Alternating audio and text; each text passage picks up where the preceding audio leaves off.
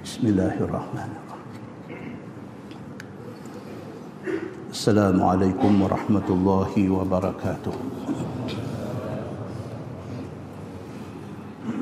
إن الحمد لله نحمده ونستعينه ونستهديه ونستغفره. ونعوذ بالله من شرور أنفسنا ومن سيئات أعمالنا. من يهده الله فلا مضل له. ومن يضلل فلا هادي له. أشهد أن لا إله إلا الله وحده لا شريك له. وأشهد أن محمدا عبده ورسوله. ونصلي ونسلم على هذا النبي الكريم. سيد المرسلين وعلى آله وصحبه أجمعين. أما بعد.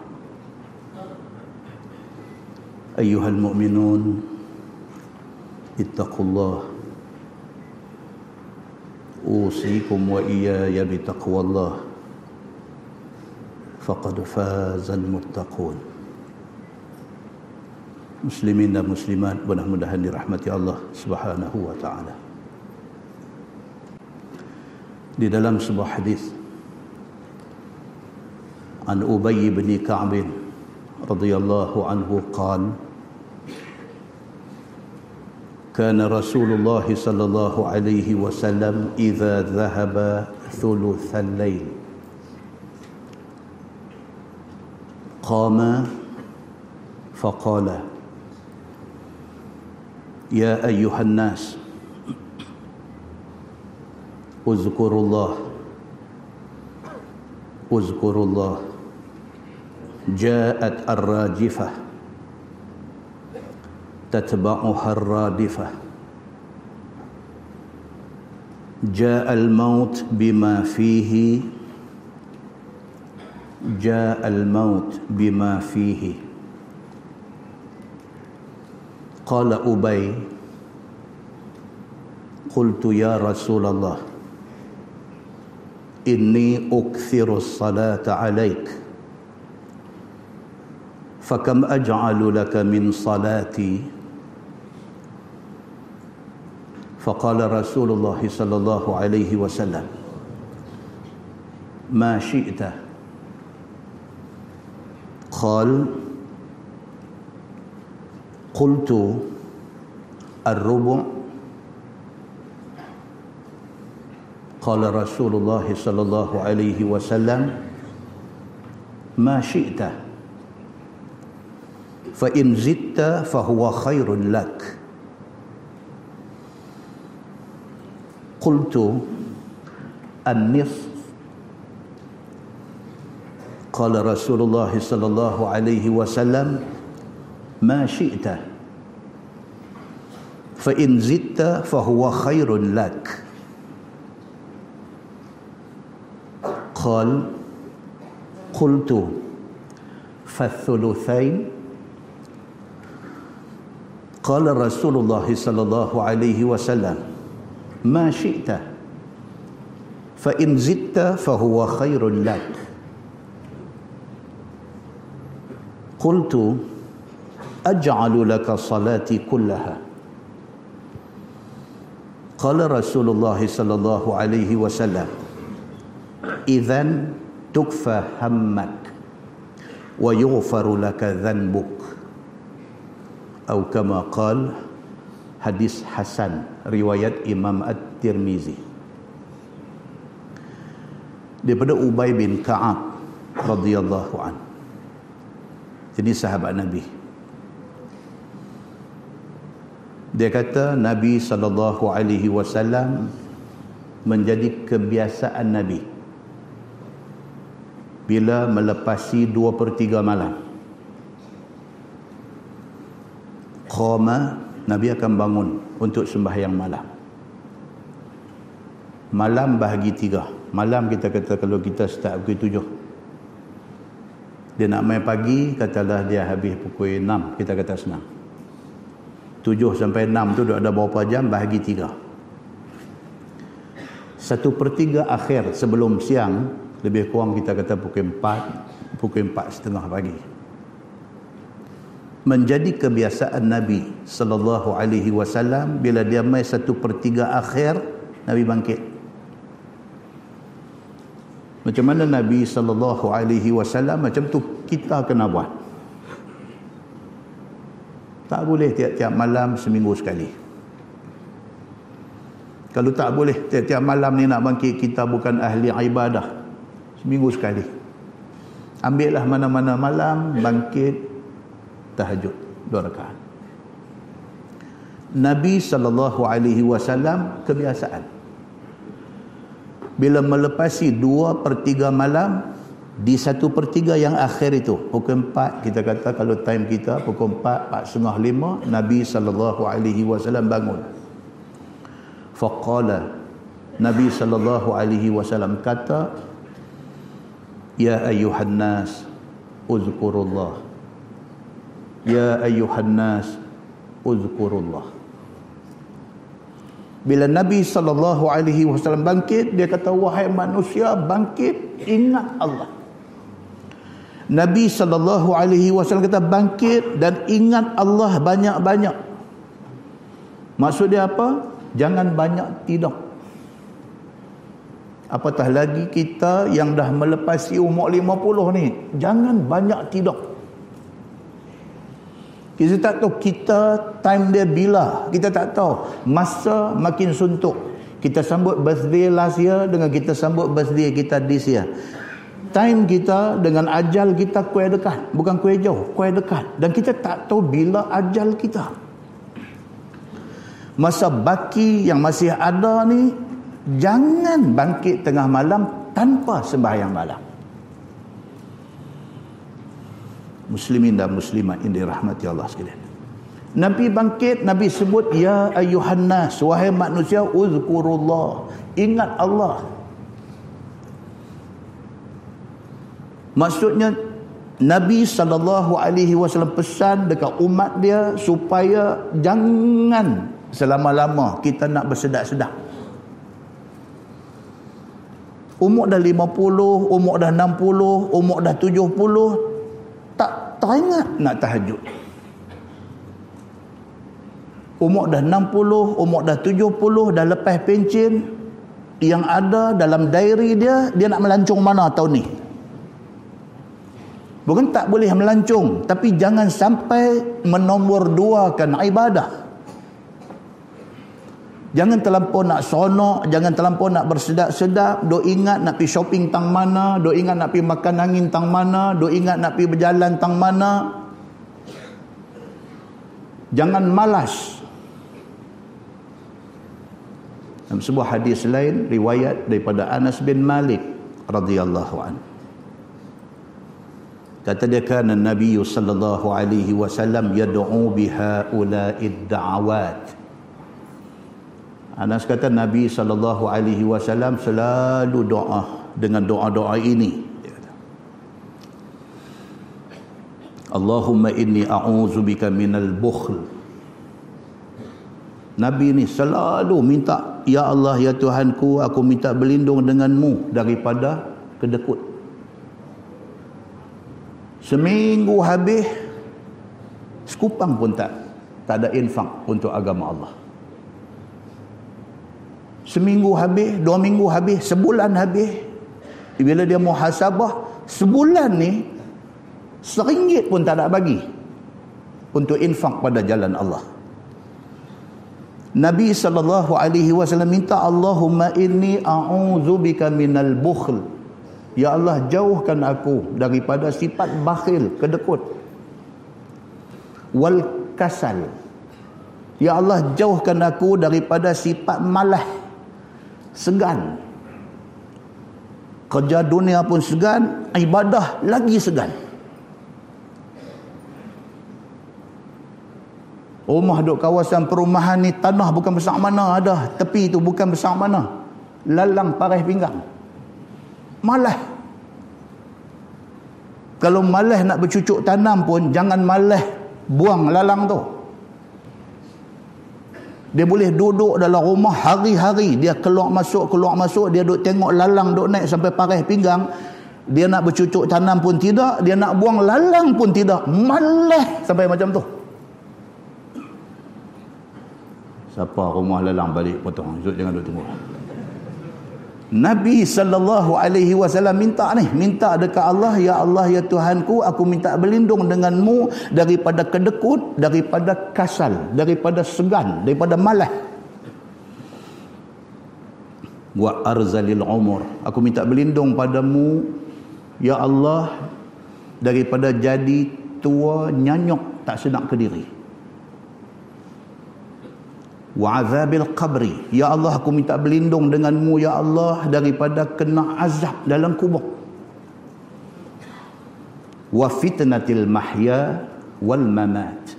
Aku minta berlindung denganmu ya Allah daripada atas dunia ni terfitnah dan akhirat juga terfitnah. Balik pada hadis pokok tadi Nabi sallallahu alaihi wasallam satu pertiga akhir Nabi bangkit Selain daripada Nabi buat tahajud, Nabi kata, Ayuhan nas, ya ayuhan nas. Nabi ulang dua kali, uzkurullah. Wahai manusia, ingat dekat Tuhan. Ingat dekat Tuhan. Ja'atir rajifah. Kata Nabi sallallahu alaihi wasallam sudah mai gempa. Dan Tadi satu orang hantar kat saya dalam bentuk grafik gambar. Dia bagi map peta Malaysia, Pulau Sumatera, Kalimantan dengan pulau-pulau Jawa ni sampai Lengkong pi sampai ke tempat hak jadi 3 4 hari lepas ni kawasan Sulawesi semua dia tunjuk dia kata sejak daripada 25 tahun akhir. 25 tahun akhir ini dia kata Malaysia Allah Ta'ala pelihara lagi. Belah atas dia main jenis typhoon.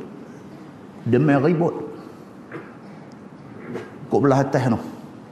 Filipin dia bawa main sampai ke belah Sulawesi. Dia dia lalu ke atas kita dia pi sampai ke belah-belah Hong Kong. Dia pukul pi sampai ke belah China dia pergi sampai ke Jepun apa semua tu belah tu dia duk kena randuk dengan typhoon. Dengan ribut tofan hak kita kena hak palih kena baru ni. Yang tu ribah ekok saja. Dia lalu tu dia lalu daripada Filipin dia lalu dia lap nak pergi ke Hong Kong nak pergi ke China dia lap tu. Terbang bumbung kita kok belah palih ni. Terbang bumbung. Dia lap saja hak kena handuh dengan dia betul ni tuan-tuan. Allahu Akbar. Allah divert dia. Tak bagi mai ke Malaysia ni. Dia mai tu. Dia mai laluan dia tu. Allah divert dia. Allah corner dia. Dia lipat naik ke atas. Bukan dia tak boleh nak lipat mai kok ni. Bukan ada siapa halang dia. Tapi dia lipat naik ke atas pasal apa?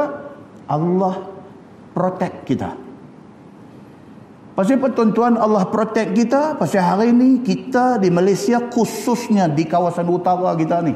Tuan-tuan tengok masjid, di bawah satu masjid tu ada tujuh lapan biji surau. Malam ni saja masjid dan tujuh biji surau ni malam ni ada kuliah. Punya dahsyatnya orang kita ni mengaji. Punya dahsyatnya mengaji. 30 tahun dulu saya duduk mengajar Masjid Sultanah ni 30 tahun dah mengajar sini ni 30 tahun dulu duk mengajar bukan ada apa orang pun. Yang duk mengajar masjid yang duk ceramah kita pusing pergi pusing mai duk belaga kita ya, tak ada orang lain. Tapi hari ini tuan-tuan Masjid Sultanah di bawah karya Masjid Sultanah duk ada berapa biji surau semua surau ada pengajian malam ni masjid pun ada pengajian. Cuma dari segi ekonomik tak ekonomik dan dari segi cerdik kurang sikit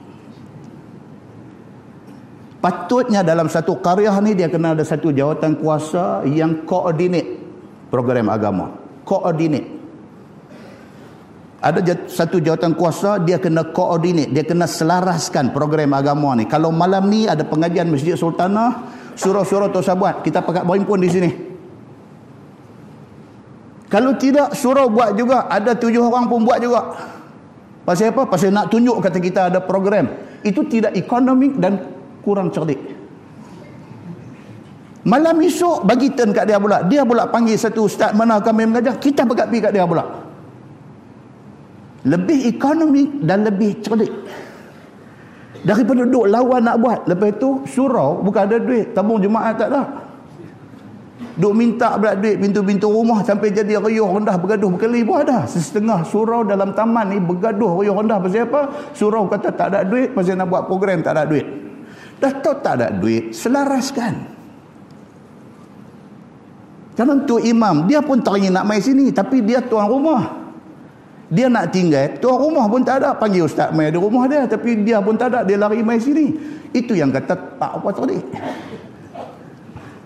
Pasal-pasal kata macam ni, pasal di Parik Buntang. Tuan-tuan pernah dengar Parik Buntang?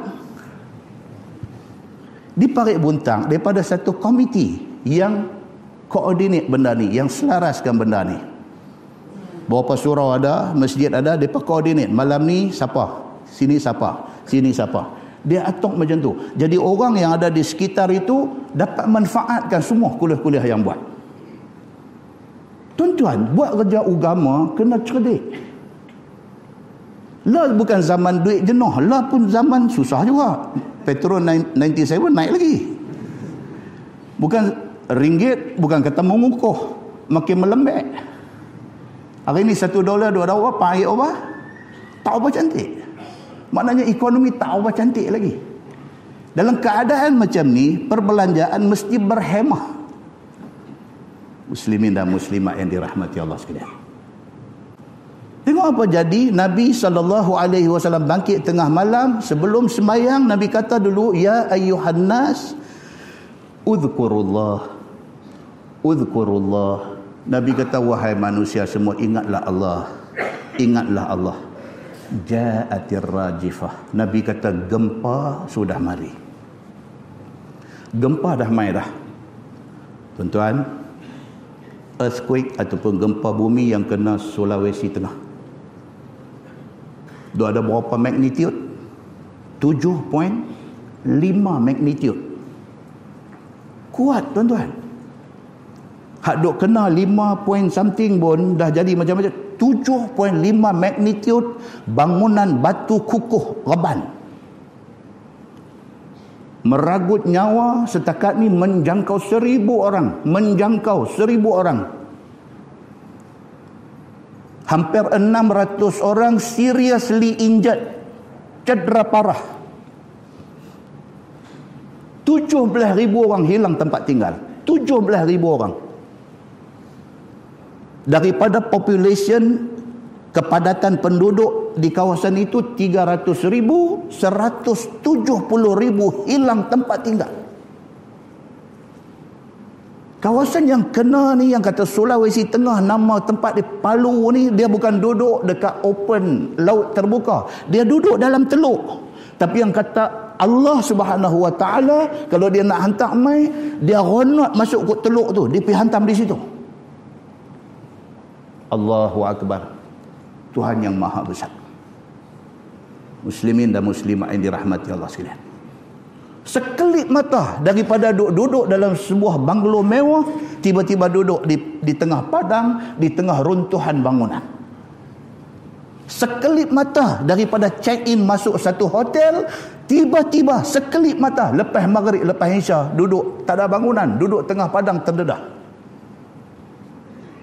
Demikian sifat bala Allah Subhanahu wa taala bila dihantar mai. Apa yang berlaku dekat depa tidak seperti mana yang pernah berlaku kepada umat-umat dulu. Umat dulu kenal lagi teruk. Nabi sallallahu alaihi wasallam 1400 tahun dulu Nabi bangkit tahajud Nabi kata ya ayuhan nas uzkurullah uzkurullah Nabi kita ingatlah kepada Allah ja'atir rajifah gempa bumi sudah datang. Tatba'u harradifah Nabi kata hampa mau ingat gempa ini gazet sahaja. Yang akan mai selepas daripada ni arradifah kiamat. Nabi kata. Yang haduk mai ni ini gazet saja. Ini baru gazet baru rehearsal baru raptai Tuhan buat Hak nak mai esok ni.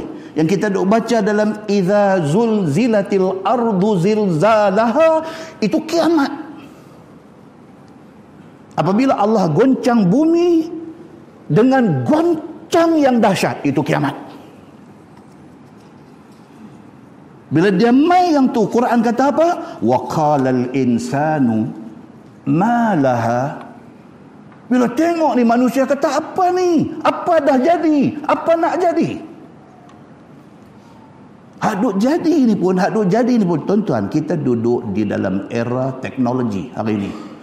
Jadi di sana baru lima minit, gambar main dah kat kita. Baru lima minit, TV tiga tak ada buat keluar TV lagi. Kita dapat dah. Tengok dah. Ya Allah, Ya Allah, Astagfirullahalazim, Ya Allah. Kita dapat dah. Kejadian pukul enam dua minit waktu tempatan di sana, within minutes kita dah dapat. Bukan gambar saja, kita dapat video kejadian. Muslimin dan muslimat yang dirahmati Allah sekalian. Kalau kiamat bukan bandingan yang kita sebut ni. Nabi sallallahu alaihi wasallam kata ja'atir radifah gempa bumi sudah jadi tatba'u harradifah. Nabi kata akan menyusul selepas daripada gempa-gempa yang jadi ni kiamat. Nabi kata. Ja'al maut bima fihi. Ja'al maut bima fihi. Nabi kata kiamat ni boleh jadi dua maksud. Satu kiamat diri. Apa dia? Mati. Satu lagi kiamat hakiki. Semua orang mati. Mati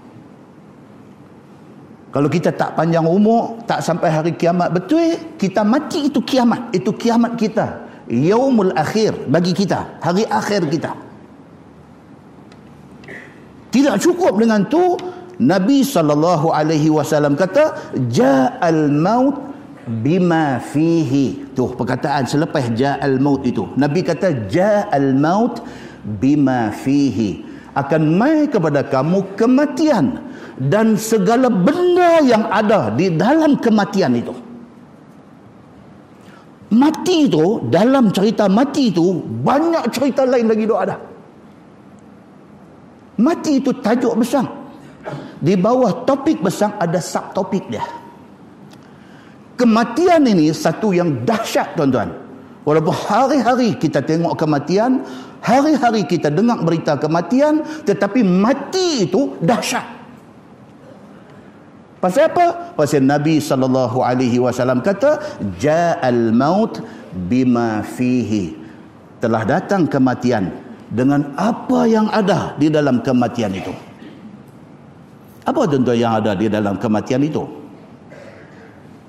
Cabut nyawa itu satu kematian. Satu dahsyat di dalam bab kematian. Nak boleh telucut nyawa keluar tu hanya orang yang melalui yang tahu macam mana dahsyatnya.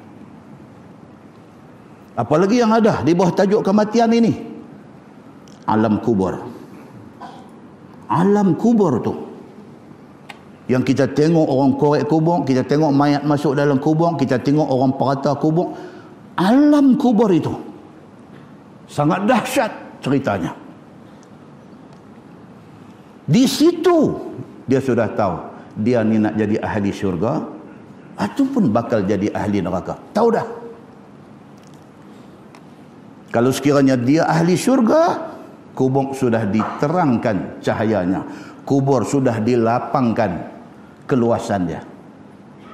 Sab'una dhira'an fi sab'in. Allah akan lapangkan kubur dia. 70 hasta luas. Bila dia dapat yang tu dia tahu dah ini good news. Ini berita baik. Dia akan jadi ahli syurga. Cuma dia kena tunggu formality selepas daripada tu dia kena tunggu apa dia kena tunggu bangkit di padang mahsyar dia kena tunggu apa dia kena tunggu hisap amalan dia kena tunggu apa? Dia nak kena lintas titian sirat. Dia kena tunggu apa? Dia nak kena tunggu tengok yang kata neraca mizan. Dia nak kena tunggu apa? Dia nak kena tengok yang dikatakan syafaat Nabi. Nak main macam mana? Dia nak kena tunggu apa? Dia kena tunggu dia nak masuk syurga tingkat yang keberapa. Itu formality. Tapi dia dah tahu dah dia ahli syurga apabila kubur dia diluaskan. Tuan-tuan, ini cerita tidak boleh tunjuk bukti, tetapi Allah bagi tahu dalam Quran dan Nabi bagi tahu dalam hadis Nabi sallallahu alaihi wasallam. Cerita dahsyat ni apa? Cerita yang Nabi sallallahu alaihi wasallam kata ja'al maut bima fihi. Datang kematian dengan apa yang ada di dalam kematian itu. Apa ada dalam kematian? Cerita bangkit yaumul ba'ts. Hari bangkit di padang mahsyar. Ini cerita dahsyat. Kita nak bangkit di satu padang yang manusia berdiri di atas kaki manusia lain. Manusia tenggelam dalam peluh sendiri. Manusia terazab nak menunggu saat dia nak dihisap. Ini semua cerita mahsyar. Cerita yang manusia tidak boleh gambar dengan akal fikiran dia. Cerita dijemuk di padang mahsyar muslimin dan muslimat yang dirahmati Allah sekalian. Nabi bangkit sepertiga akhir malam. Nabi sebut benda ni. Makna kata benda ni penting tak penting tuan-tuan? Sangat-sangat penting. Kalau tidak, Nabi tak akan sebut pukul 3, pukul 4 pagi benda ni. Pasal apa? Pasal Nabi tahu ini benda sangat penting. Tapi manusia ambil mudah benda ni. Manusia masih makan rasuah. Manusia masih buat zalim ke orang. Manusia masih lagi buat benda-benda yang Allah larang. Manusia masih duk seronok, duk kedarah harak, duk berzina, duk buat benda-benda yang Allah larang lagi. Manusia masih lagi duk cabar Allah. Manusia masih lagi tolak Quran. Manusia masih lagi duk main-main dengan hadis Nabi. Pasal apa? Pasal manusia tak faham hak Nabi sebut pukul 3 4 pagi ni. Manusia tak faham sebenarnya. Kalau manusia faham benda ni, dia tak ada selera dengan rasuah. Muslimin dan muslimat yang dirahmati Allah sekalian. Bila Nabi sallallahu alaihi wasallam kata macam tu, qala Ubay. Ubay bin Ka'ab kata, rawi hadis ini. Bila tengok Nabi bangkit, Nabi nak semayang, Nabi piduk cakap, Ya ayuhan nas. Nabi duduk kata, Uzkurullah Nabi duk kata lagi ja'atir rajifah tatba'uha radifah. Nabi kata gempa dah duk mai dah, tunggu kiamat saja nanti mai kat kita. Kemudian Nabi kata pula ja'al maut bima fihi. Ni kematian akan mai dengan apa yang duk ada bersama dengan kematian ni. Ubay dah mai ketang. Ubay kata, "Ya Rasulullah, inni ukthirus salata alaik." Ubay kata, "Ya Rasulullah, saya satu orang yang cukup banyak berselawat kepada Tuhan. Takut ni, tak tahu nak kata apa. Tuan-tuan, kalau Nabi yang bercakap kat kita malam ni, lagu mana? Nabi satu manusia, dia Nabi. Tak ada siapa akan mempertikaikan ikhlas Nabi. Kerana dia Nabi. Bila Nabi sallallahu alaihi wasallam cakap dia mai tuan-tuan dia mai gedebuk gedebuk gedebuk dia jatuh dalam hati kita. Pasal Nabi bercakap daripada hati yang ikhlas. Dia jatuh di dalam hati kita. Ubay bin Ka'ab bila dengar Nabi kata lagu tu, dia tak tahu nak kata apa. Dia terus kata ya Rasulullah, saya satu orang yang saya cukup banyak berselawat dekat Tuhan. Fakam aj'alu laka min salati Ubay kata berapa banyak yang saya sepatut selawat dekat Tuhan. Saya suka berselawat dia kata. Tapi saya takut selawat saya tak cukup untuk Tuhan. Berapa banyak saya nak kena selawat dekat Tuhan? Faqala Rasulullah sallallahu alaihi wasallam, "Ma syi'ta." Nabi, Nabi kata is up to you. Ikut suka hang. Hang nak selawat banyak mana? Buatlah, Nabi kata. Kata Ubay lagi Ar-Rubu' Boleh tak boleh daripada masa yang saya ada ni Satu per empat daripada masa saya. Saya selawat dekat Tuhan. Nabi kata Masyikta It's up to you. Itu pulang. Han nak buat banyak mana buat. Fa in zitta Fahuwa khairun lak. Nabi kata tapi kalau lagi banyak Lagi baik untuk hang. Lagi banyak hang selawat Lagi baik untuk hang. Qultu an-nisf Ubay kata kalau daripada masa yang saya ada separuh daripada masa tu saya selawat dekat Tuhan macam mana? Nabi kata masyita. Nabi kata is up to you. Suka hati hang. Nak selawat banyak mana buatlah. Fa in zidta fa huwa khairun lak. Nabi kata tapi kalau lebih lagi bagus. Ubay kata lagi, fathuluthain. Kalau macam tu, daripada masa yang saya ada, dua per tiga. Tadi kata suku, lepas itu kata setengah. Dia kata dua per tiga. Dua per tiga daripada masa, saya isi dengan berselawat kepada Tuhan. Macam mana? Nabi kata, masyikta. Nabi kata, terpulang. Fa'in zitta fahuwa khairun lak. Nabi kata, tapi kalau boleh buat lebih, itu lagi baik. Takat tu tuan-tuan, takat tu. Nabi nak abang apa kat kita? Selawatlah banyak-banyak kepada Nabi sallallahu alaihi wasallam. Ubay kata apa? Aj'alu laka salati kullaha. Dia kata kalau macam tu, banyak mana masa ada kat saya, saya akan selawat dekat Tuhan aja. Kalau kata banyak lagi banyak lagi baik, no macam ni dia kata. Berapa banyak masa yang ada dekat saya, saya akan isi dengan selawat aja kepada Tuhan. Macam mana? Qala Rasulullah sallallahu alaihi wasallam. Nabi kata apa? Idzan tukfa hammak. Nabi kata kepada dia, kalau macam tu. Kalau hang memang betul-betul selawat dekat Nabi ini menjadi keutamaan dalam hidup hang. Kalau macam tu, Nabi kata, mudah-mudahan Allah pelihara hang daripada susah hati dan duka cita. Kalau hang satu orang yang banyak berselawat, satu, Allah jamin. Hang akan selamat daripada susah hati dan duka cita. Tuan-tuan, kita lah hidup kita ada tak ada kita susah hati? Ada tuan-tuan. Banyaklah benda yang kita susah hati ni. Kadang-kadang orang tak tahu. Orang nampak kita ni macam macam orang jenis happy. Nampak kita ni macam okey. Bini kita tahu. Susah hatinya kita ni bini kita tahu. Kadang-kadang anak tahu. Kadang-kadang anak tak tahu. Anak tengok ayah biasa-biasa saja. Tapi bini tahu. Apa yang kita susah hatikan tu bini tahu. Ada orang susah hati dengan anak-anak dia. Susah hati. Ish, dia kata masa pilihan raya itu dia janji nak bagi peluang pekerjaan ni sampai hari ini tak ada apa. Ada orang ingat macam tu. Tak, saya bukan kata kat parti mana-mana. Semua parti pun janji kalau menang nak bagi peluang pekerjaan kepada anak-anak yang ada kelulusan tapi tak ada kerja. Semua janji. Semua hak bertanding janji. Keputusan dah ada. Nampak tu tak ada kerja juga lagi. Susah hati. Pasal apa? Dua orang dah.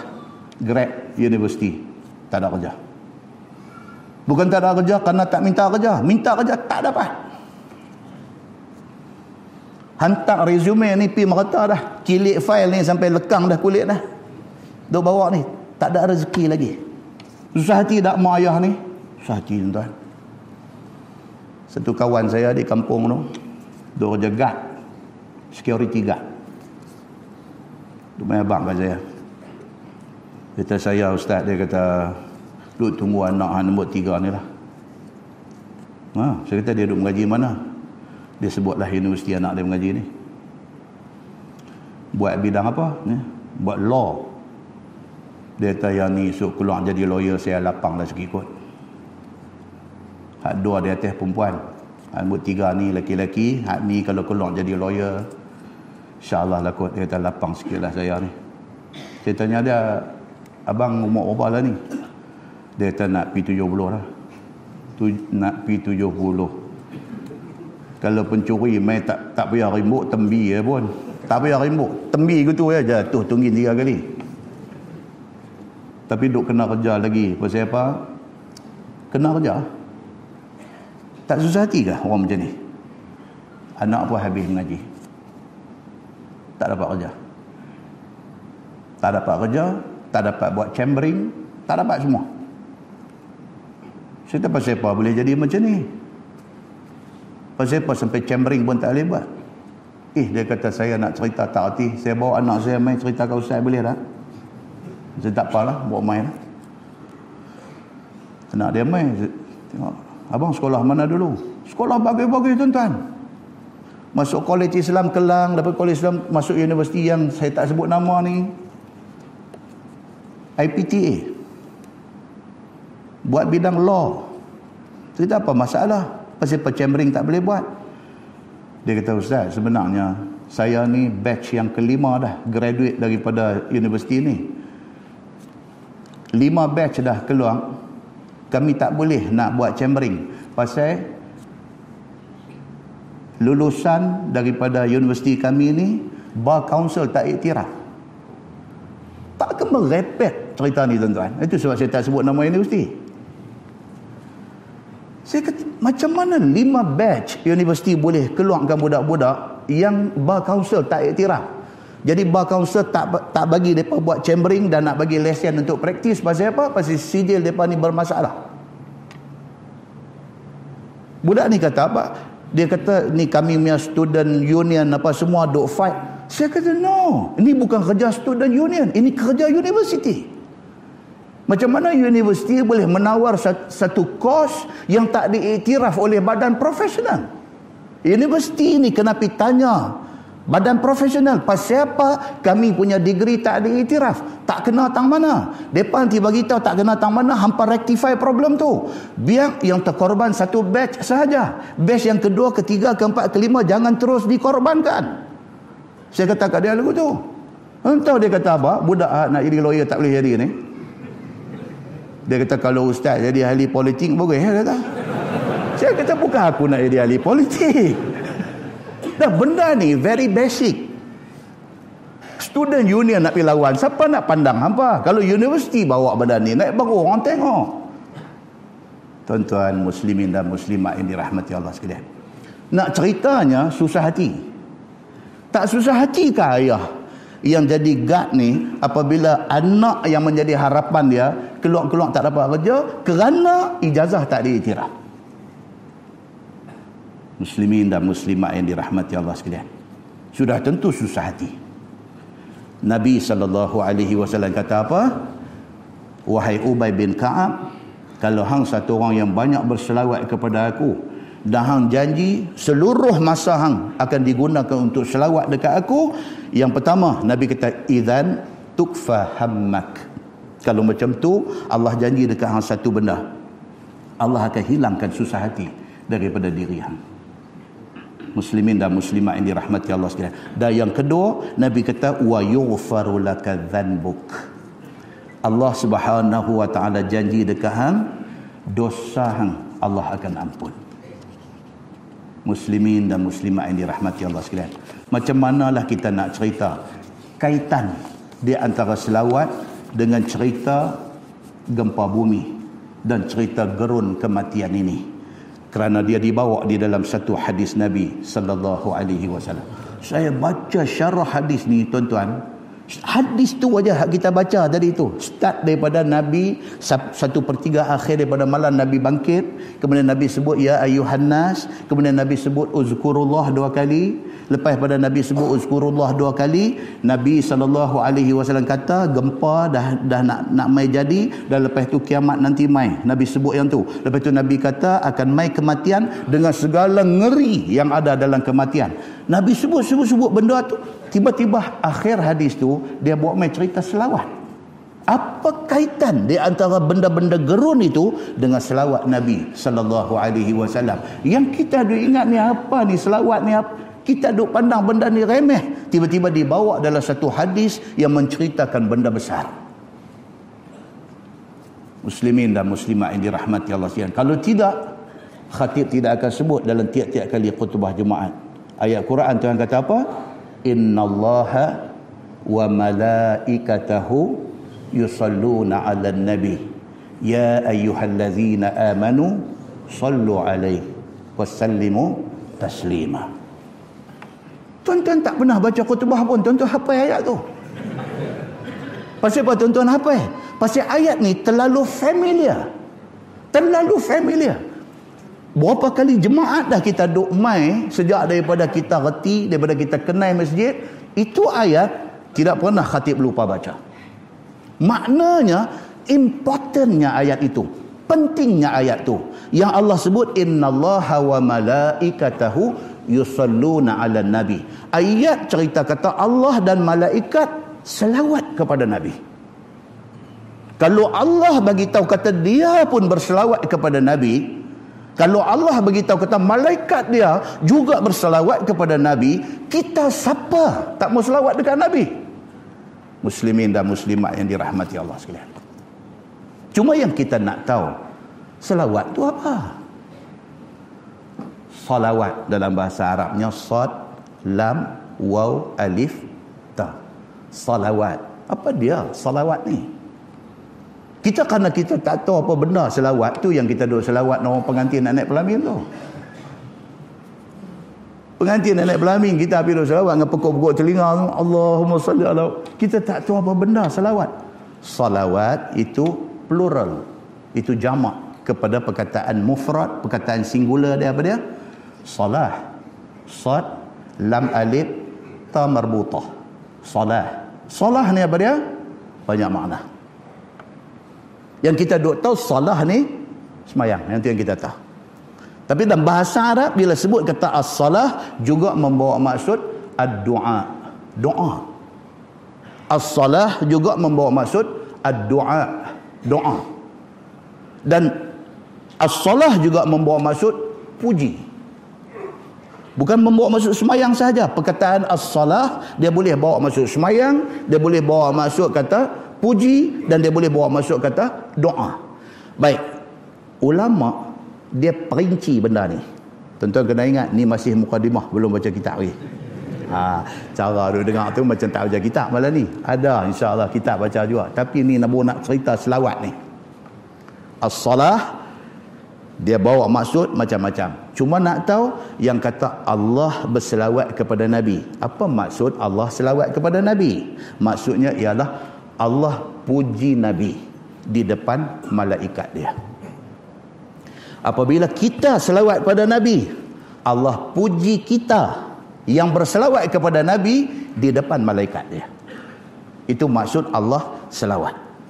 Apa maksud yang kata malaikat berselawat? kepada Nabi. Maksudnya ialah malaikat doa untuk Nabi. Dan malaikat doa kepada orang yang selawat kepada Nabi. Maksud dia. Dan yang ketiga, bila kata kita berselawat kepada Nabi. Maksudnya apa? Kita berdoa kepada Allah untuk Nabi. Supaya Allah subhanahu wa ta'ala limpahkan rahmat dia kepada junjungan besar Nabi Muhammad sallallahu alaihi wasallam. Itu maksud selawat. Dalam sebuah hadis riwayat daripada Musa bin Talha radhiyallahu an. Kata dia sa'altu Zaid bin Kharijah. قال أنا سألت رسول الله صلى الله عليه وسلم. فقال رسول الله صلى الله عليه وسلم صلوا علي واجتهدوا في الدعاء. وقولوا اللهم صل على محمد وعلى آل محمد. أو كما قال حديث صحيح رواية النسائي. Musa bin Talhah kata aku tanya Zaid bin Kharijah tentang selawat. Musa bin Talhah tabi'in. Dia tanya kepada Zaid bin Kharijah sahabat Nabi. Tabi'in tak ada nyubak Nabi so dia tanya sahabat. Kata Musa kepada Zaid dia kata selawat sebenarnya macam mana? Now kita tahu Quran kata innallaha wa malaikatahu yusalluna ala nabi Allah dan malaikat selawat kepada nabi. Lafaz selawat sebenar itu macam mana? Musa tanya kepada Zaid. Zaid kata apa? Ana sa'altu Rasulullah sallallahu alaihi wasallam. Dia kata hang tanya aku ni aku tanya nabi sallallahu alaihi wasallam masa Nabi hidup dulu. Macam yang hang tanya ni, aku tanya Nabi. Aku tanya direct dekat Nabi, ya Rasulullah, macam mana nak selawat kepada Tuhan? Jawab Nabi sallallahu alaihi wasallam, Allahumma salli ala Muhammad wa ala ali Muhammad. Itu lafaz yang Nabi bagi. So ulama kata apa? Ikut exactly macam Nabi kata that is the best that is the best sebagai ulama hari ini kata apa kita tambah sayyidina pasal apa pasal kita nak membesarkan nabi. Sayyidina maksudnya tuan kami. Dia kata? Kita dengan nabi kena ada adab. Kita tak apa syok nak panggil Allahumma salli ala Muhammad saja. Kita panggil sayyidina Muhammad tuan kita Muhammad. Sebahagian ulama berpendapat macam tu. Mudah-mudahan pendapat itu tidak salah. Tapi hak Nabi bagi Allahumma salli ala Muhammad wa ala ali Muhammad. Itu lafaz yang Nabi bagi. Itu the best. Muslimin dan muslimat yang dirahmati Allah sekalian. Itu hadis yang mai cerita kepada kita tentang tentang selawat. Orang tanya pula hukum selawat. Apa hukum selawat? Asalnya semua ulama kata apa? Asalnya sunat. Asalnya kita duduk saja-saja Allahumma salli ala Muhammad wa ala ali Muhammad. Bagus, itu sunat. Imam Asy-Syafi'i dia kata apa? Ada time selawat menjadi wajib. Imam Syafi'i kata. Bila time yang kata selawat jadi wajib, Imam Syafi'i kata waktu tahiyat akhir. Waktu tahiyat akhir at-tahiyatul mubarakatus salawatut thayyibatul tu selawat yang ada di dalam bacaan tahiyat akhir itu wajib. Siapa tak selawat masa tahiyat akhir, sembahyang dia batal. Kata Imam Asy-Syafi'i, selawat yang sunat ini pada waktu baca tahiyat akhir dia menjadi wajib. Imam Syafi'i kata, bila lagi selawat jadi wajib? Bila khutbah Jumaat. Kalau khatib ni kita duduk dengar syong berapi-rapi, tungkat ni bukan tekak pegang, dia sampai lagu nak tombak orang, dia semangat. Dia semangat. Tapi seingat-ingat kita, dia tak selawat sekalipun. Dia tak selawat sekalipun. Imam Syafi'i kata apa? Batal khutbah itu, batal Jumaat pada hari itu. Maka mesti diulang. Pasal apa? Kerana dia drop selawat di dalam khutbah itu. Selawat itu rukun di dalam khutbah. Ketika itu selawat menjadi wajib. Kata Imam Ash-Syafi'i rahimahullahu taala. Ada sebahagian ulama lain kata apa? Dia kata wajib masa tahiyat awal dan akhir. Bukan tahiyat akhir saja. Imam Syafi'i kata tahiyat akhir saja. Sebahagian ulama lain kata no. Dia kata selawat ini wajib tahiyat awal dan tahiyat akhir. Tinggal selawat sama ada tahiyat awal ataupun tahiyat akhir batal semayang. Ada satu pendapat. Mai pula satu lagi apa? Imam At-Tahawi nama dia. Imam At-Tahawi dia ni mazhab Hanafi. Dia kata apa? Selawat wajib. Selawat itu wajib. Bila bila teringat dekat Nabi tak selawat berdosa. Dia kata. Itu pendapat Imam At-Tahawi. Dia kata teringat bila teringat dekat Nabi ya Allahumma salli ala Muhammad wa ala ali Muhammad teringat tanpa selawat berdosa kata Imam At-Tahawi itu pendapat-pendapat yang mai yang berkaitan dengan soal selawat ini. Muslimin dan muslimat yang dirahmati Allah sekalian. Kita masih lagi dalam mukadimah oh, ingat ini sekali. Baik dalam sebuah hadis riwayat daripada Anas bin Malik radhiyallahu an. Pasal apa? Saya emphasize saya tekankan masalah selawat ni pasal apa tuan-tuan? Pasal hadis tadi. Hadis Nabi bangkit tengah malam sepertiga akhir Nabi nak semayang Nabi pergi sebut Ya ayuhan nas Nabi sebut wahai manusia Uzkurullah Uzkurullah dua kali. Agak-agak tuan-tuan pasal apa saya ulang ni banyak kali? Pasal benda ni penting. Saya sebut di masjid mana baru ni Ni benda ni do online ni Zon kuliah do online Kita punya sahabat audio kuliah do online PMT do online Semua do online ni Ada kawan do komen kat tepi. Dia kata kat saya apa punya ustaz? Melerek-lerek duk berulang-ulang abang. Dia kata kat saya tuan-tuan.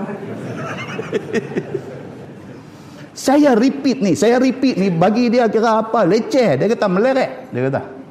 Sudahlah dah abang sekali dah faham dah duk ulang buat apa banyak-banyak kali. Dia tak tahu Nabi sallallahu alaihi wasallam pun menggunakan kaedah ini. Saya ikut kaedah Nabi. Nabi ulang, benda tu Nabi ulang pengulangan yang Nabi buat tu pasal apa tuan-tuan? Pasal benda tu important. Karena benda tu penting, maka Nabi ulang. Bukan kerana Nabi do ingat sahabat-sahabat ni bodoh, maka nak kena ulang tiga kali, sepuluh kali. Bukan. Tapi Nabi bila dia ulang, menunjuk kata benda tu penting. Hadis yang kita baca tadi pun Nabi kata apa? Ya ayuhan nas, uzkurullah. Uzkurullah. Dua kali ulang. Nabi sebut dua kali. Pasal apa tuan-tuan? Pasal benda tu penting. Ingat Allah itu penting. Maka kita repeat ni matan hadis tu, konten hadis tu kita ulang. Nabi bangkit sepertiga akhir malam. Oh berapa kali dah saya ulang? Lima kali dah. Saya duk kira tuan-tuan. Lima kali dah saya ulang. Nak abang kata satu apa dia? Bangkit tahajud itu penting. Nak abang kata apa? Ingat Allah itu penting. Nah abang kata apa? Ni haduk mai keliling kita ni. Dengan ribut taupan, dengan gempa bumi, dengan tsunami. Ini semua penting untuk kita tengok dan ambil iktibar. Nah abang kata apa? Nah abang kata ja'al maut. Kematian itu pasti. dan tak habaq kata apa bersama dengan mati itu apa yang ada di dalam mati itu sangat mengerikan dan menakutkan dan kaitan benda-benda yang dahsyat ini dengan salawat kepada Nabi sallallahu alaihi wasallam. Dalam sebuah hadis riwayat pada Anas bin Malik radhiyallahu an. Dia kata qala Rasulullah sallallahu alaihi wasallam man shalla alayya salah sallallahu alaihi asyra salawat. Dalam hadis ni Anas bin Malik kata Nabi sallallahu alaihi wasallam bersabda, Nabi kata siapa selawat dekat aku sekali. Allah Subhanahu wa taala akan selawat kepada dia 10 kali. Dia sebut sekali ya Allahumma salli ala Muhammad. Allah balas balik. Allah doa dekat dia yang selawat dekat Nabi ni. Sebab Nabi ni kekasih Allah. Siapa ingat kat kekasih dia, dia sayang kat kawan tu. Maka kita sekali selawat dekat Nabi, sepuluh kali Allah janjikan rahmat mai dekat kita. Kata Nabi sallallahu alaihi wasallam, "Wa huttat anhu asyru khati'at." Tidak cukup dengan kita selawat sekali, Allah Allah bagi rahmat dekat kita sepuluh kali. Tidak cukup dengan itu, Allah Subhanahu wa taala hapuskan daripada kita sepuluh dosa kesilapan kita. Tidak cukup dengan itu. Wa rufi'at lahu asyru darajat. Allah angkat orang yang selawat Nabi sekali ni. Allah angkat 10 darjat ketinggian Allah angkat. Apa status hadis itu tuan-tuan? Hadis itu hadis riwayat An-Nasai dan statusnya sahih. Muslimin dan muslimat ini rahmati Allah sekalian. Penting tak selawat dekat Nabi? Sangat-sangat penting. Kita tak tahu pasal kita tak pernah tengok Nabi. Tuan-tuan, Tuan-tuan dapat rezeki, tuan-tuan pi buat haji, tuan-tuan pi buat umrah. Tuan-tuan memasuki bumi Madinah ni, start nampak menara dia, pi sampai dekat nampak kubah dia. Tuan-tuan rasa apa? Oh, tak tahu nak abang. Dia main ketat, dia main muka lagu, lagu nak sebek, lagu nak apa. Pasal apa tuan-tuan? Pasal kita sedang menghampiri jasad yang mulia. Jasad yang siapa selawat dekat dia, dia jawab. Siapa bagi salam dekat dia, dia jawab. Siapa kata ni? Nabi SAW kata di dalam hadis yang sahih. Nabi kata ni macam mana?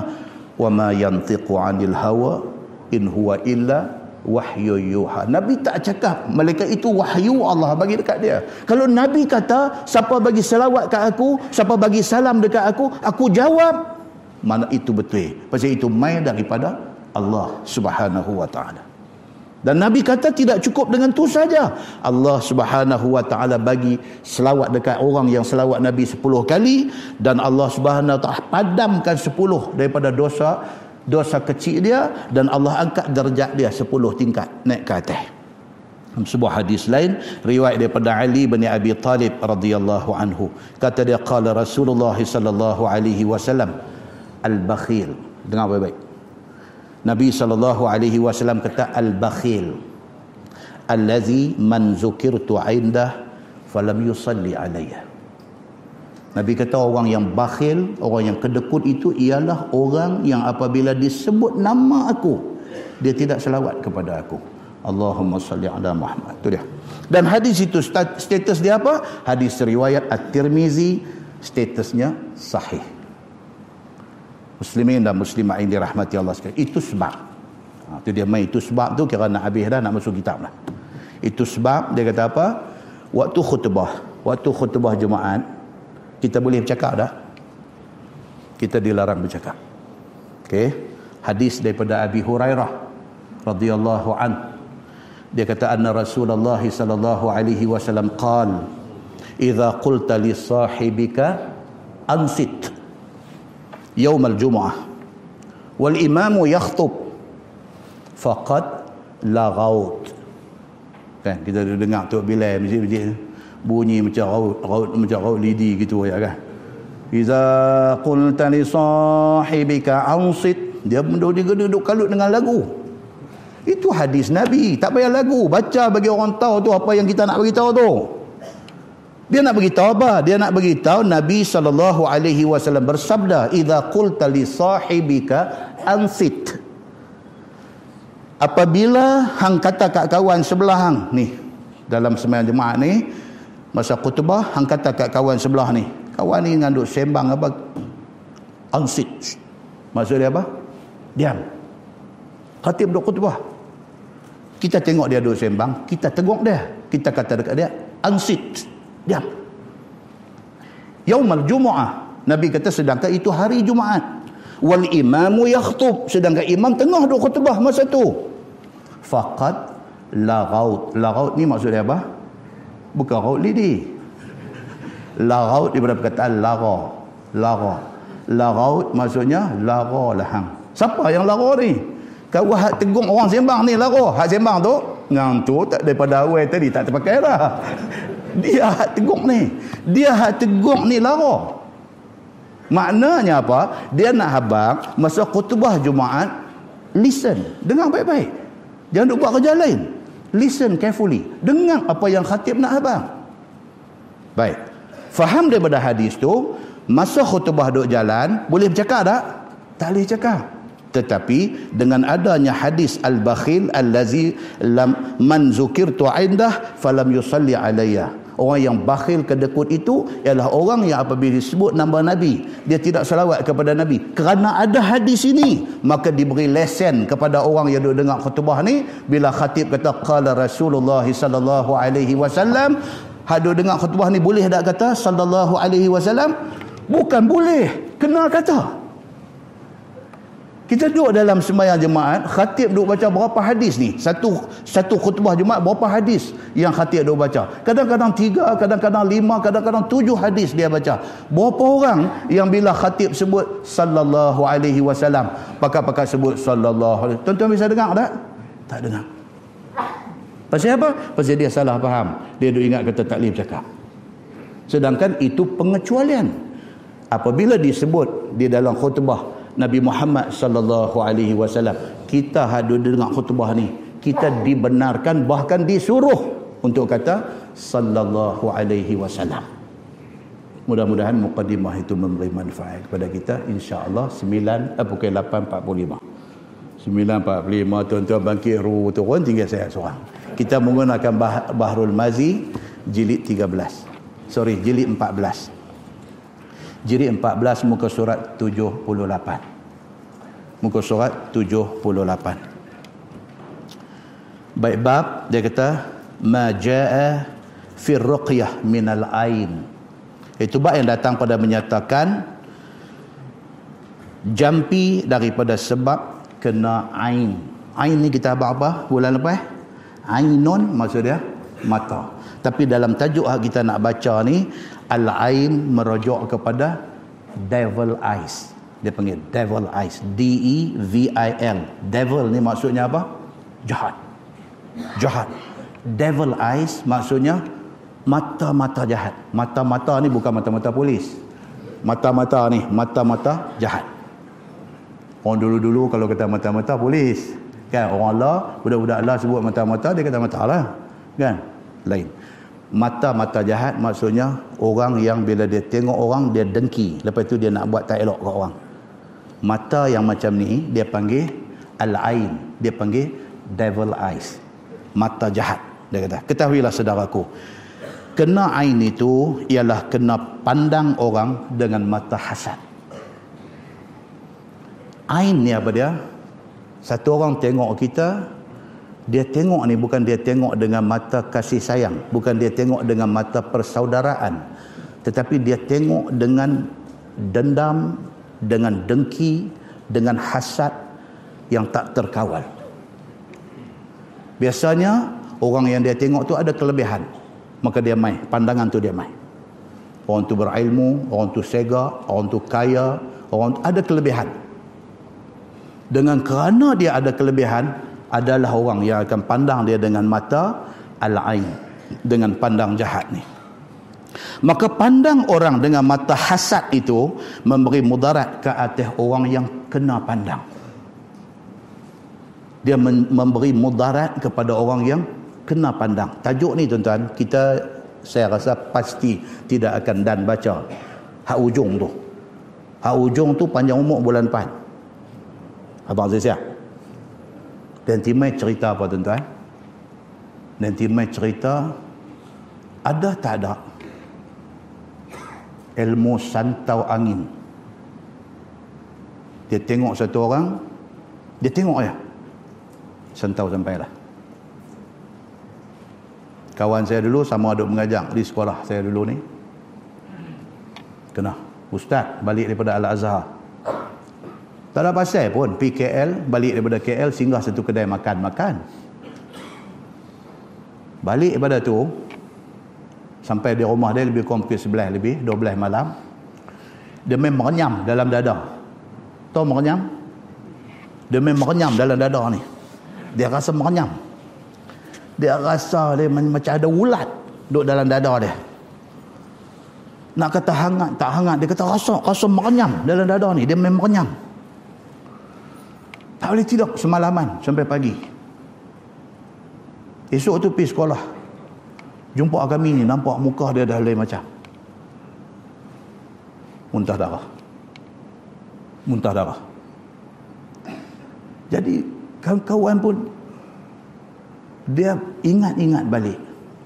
Ada satu lah masa dia berhenti makan di tengah jalan on the way nak balik daripada KL ke ada satu orang dia kata duduk berdepan meja dengan dia orang tak kenal duduk tengok dia dia kata Masa dia duduk makan tu, dia duduk tengok, duduk tengok, mata tak lepas, duduk tengok. Dia kata mata tu tengok memang... Tapi dia tak kenal, dia kata. Tapi, biar lah. Balik jadi macam tu. Okey. Penjelasan dia, tak dan malam ni. Bulan depan. Abang Awai tu, Abang Awai. Tapi dia nanti mai tajuk tu. Dia nanti mai tajuk tu detail. Dia nanti cerita pasal benda ni. Wujud ke tak benda macam ni? yang tengok aja. Boleh jadi satu-satu dekat kau tu dengan izin Allah. Benda ni tak akan jadi kalau Allah tak izin. Tapi Allah izin. Pasal apa kata Allah izin? Bulan lepas kita baca Nabi SAW pun kena sihir. Kalau Allah izin Nabi SAW kena sihir siapalah kita ni yang tidak terdedah kepada benda-benda yang macam tu cuma orang yang buat ni dia tak ingat. Man qatala mu'minan muta'ammidan fajazauhu jahannamu khalidan fiha. Allah sebut dalam Quran bang siapa bunuh satu orang mukmin muta'ammidan saja pi bunuh kawan tu. Balasan dia apa? Jahannam khalidan fiha dia masuk dalam neraka jahanam selama-lamalah dia di situ. Dengan kerana dia bunuh orang. Bunuh tidak berlaku dengan cara ambil pistol tembak sahaja. Bunuh tidak berlaku dengan cara ambil parang pi tetak dia sahaja.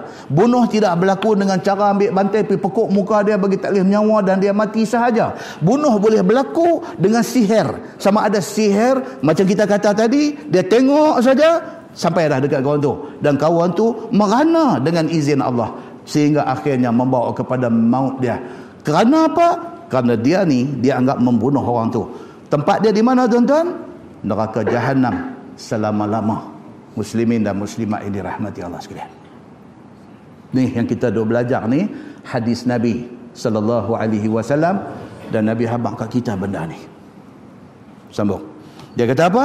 Dia kata orang yang bermata hasad itu dia pandang orang dengan mata hasad dan memberi mudarat ke hati orang yang kena pandang. Dia kata lebih mudarat daripada orang yang makan bawang besar dan bawang putih mantah yang Nabi wasallam tegah dia daripada main masjid. Tu pun mudarat juga. Lah bawa contoh bawang besar, bawang apa mau tak syok. Duk ke darah hokok daun. Allah nak naik dah masjid tu nak naik dah dupam lagi. Dia sambil gulung sambil dupam. Sambil asap ni bukan keluar kok mulut kok hidung keluar kok telinga ni.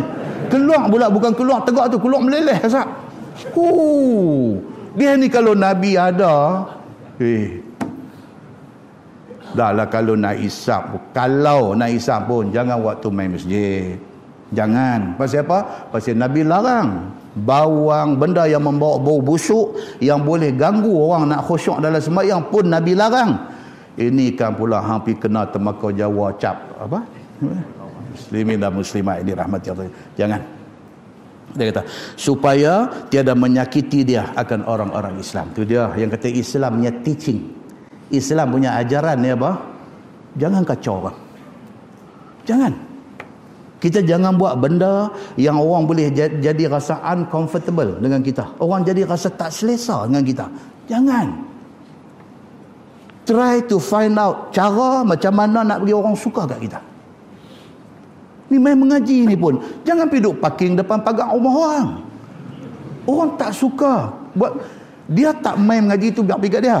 Yang kita pergi blok pintu pagar rumah dia. Sagi apa ke satu emergency jadi kat dia. Dia nak kena pergi klinik. Dia nak, tak boleh keluar dengan kereta ni. Lebih ke pihak longgak ni main parking depan pagar rumah dia. Kita sudah buat leceh. Kita sudah buat bagi orang jadi fitnah dekat kita.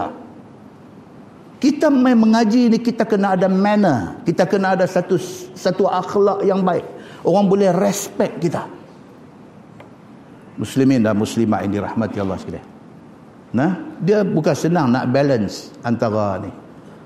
Kan? Baru ni daripada viral satu report polis, satu kes jadi di manakah? Pergi buat report polis komplain. Dia apa orang Islam? Dia buat report polis komplain pasal masjid bang ganggu dia. Allahu Akbar tuan-tuan. Dia dibuat polis. Masjid bang ganggu dia. Nak kata apa? Ini zaman yang kita duduk hari ini. Ada orang-orang macam ni. Muslimin dan muslimat ini rahmati Allah sekalian. So nak balance antara tu. Kita punya masjid pun jaga. Azan lepas loudspeaker drive. Mai kuliah pengajian pakai bagi orang dalam ni dengar sudah. Ada AJK masjid nakai, ada juga.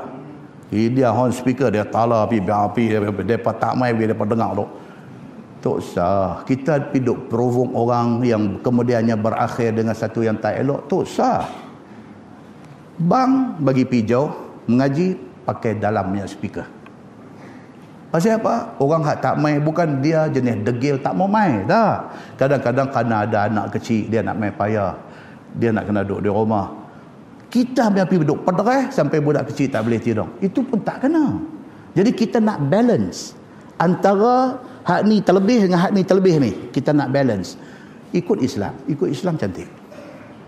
Muslimin dan muslimat ini rahmati Allah sekalian. Dia kata bermula dalil yang menunjukkan demikian itu ada hadis yang dikeluarkan oleh Imam At-Tirmizi dengan kata dia an Asma binti Umais radhiyallahu anha. Siapa tuan-tuan? Asma binti Umais ni siapa? isteri kepada Ja'far bin Abi Talib ataupun dipanggil Ja'far At-Tayyar sekali saya cerita pasal dia pasal Ja'far At-Tayyar ni sekali kita cerita hadis ni riwayat daripada Asma binti Umais radhiyallahu anha. Kata dia ya Rasulullah inna walada Ja'far yusri'u ilaihimul ain. Afa astarqi lahum? Diriwayatkan kepada satu perempuan daripada isteri sahabat Nabi sallallahu alaihi wasallam. Nama dia Asma binti Umais radhiyallahu anha. Kata Asma ya Rasulullah bahawasanya anak-anak Ja'far yakni Ja'far suami dia yang menjadi saudara kepada Ali bin Abi Talib karramallahu wajhah telah bersegera kena ain kepada mereka itu. Maka adakah boleh hamba minta jampi akan mereka itu kepada siapa-siapa yang tahu jampi? Asma binti Umais. Dia ni isteri kepada Ja'far bin Abi Talib. Tuan siapa Ja'far ni dulu? Kita cerita tu dulu. Ja'far bin Abi Talib ni siapa? Adik-beradik dengan Sayyidina Ali. Dia ni semua anak kepada Abu Talib anak kepada Abu Talib. Maknanya Ja'far bin Abi Talib ni siapa dia? Sepupu Nabi. Macam mana Sayyidina Ali itu sepupu first cousin. Macam itulah Ja'far bin Abi Talib first cousin dengan Nabi sallallahu alaihi wasallam. Dia ni yang kata Ja'far bin Abi Talib ni kemudiannya dikenali sebagai Ja'far At-Tayyar. Ja'far At-Tayyar. Pasal apa dia dipanggil Ja'far At-Tayyar? Sagi nanti cerita. Dia ni di antara as-sabiqun al-awwalun. Ja'far bin Abi Talib ataupun Ja'far At-Tayyar ni termasuk dalam as-sabiqun al-awwalun. Orang yang awal-awal masuk Islam. Nabi start dilantik jadi Nabi seru tu dia di antara yang awal. Dah ikut Nabi dah sallallahu alaihi wasallam. Dia ni yang kata Ja'far At-Tayyar ataupun Ja'far bin Abi Talib ni dia ni dikatakan banyak menyerupai Nabi sallallahu alaihi wasallam. Ja'far ni dengan Nabi ni nak serupa. Sehingga orang orang tulis wa yuqalu kana ashbahun nas bi Rasulillah sallallahu alaihi wasallam khalqan wa khuluqan sampai ditulis macam tu. Cerita tentang Ja'far bin Abi Talib ni orang kata apa? Dan dikatakan oleh ramai orang bahawa Ja'far bin Abi Talib ini dia ni menyerupai Nabi sallallahu alaihi wasallam khalqan. Dari segi fizikal dia rupa dia muka dia apa badan dia, bentuk fizikal dia, wa khuluqan dan akhlak dia. Menyerupai Nabi sallallahu alaihi wasallam. Ja'far bin Abi Talib. Hebat dia ni apa dia? Dia dua kali hijrah. Ja'far bin Abi Talib ni dua kali hijrah. Satu, hijrah ke Habsyah. Dia salah seorang yang pi. Jumpa siapa? Najashi. Dia salah seorang yang pi. Dan hebat dia yang kedua apa dia? Hijrah daripada Mekah ke Madinah juga dia terlibat. Tapi kendian daripada Nabi sallallahu alaihi wasallam. Baik. Nabi sallallahu alaihi wasallam mempersaudarakan Ja'far bin Abi Talib ini dengan Muaz bin Jabal. Akhan Nabi dia kata. Nabi mempersaudarakan Nabi jadikan Ja'far bin Abi Talib dengan Muaz bin Jabal. Nabi kata hampa dua jadi adik-beradik. Nabi kata, Nabi pasang mereka bagi jadi adik-beradik. Adik-beradik yang tidak mewarisi harta pusaka dan sebagainya. Tapi dipersaudarakan oleh Nabi sallallahu alaihi wasallam. Akhir dia ni apa dia? Ja'far bin Abi Talib ni akhir dia apa dia? Syahid di dalam perang Mu'tah.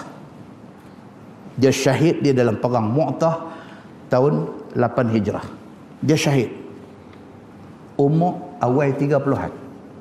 Mudah mudah lagi. Sudah dapat syahid. Okey? Baik. Cerita yang berlaku di dalam perang Mu'tah ni sebelum pi Nabi sallallahu alaihi wasallam dah sebut ni yang kata mukjizat Nabi. Nabi sebut.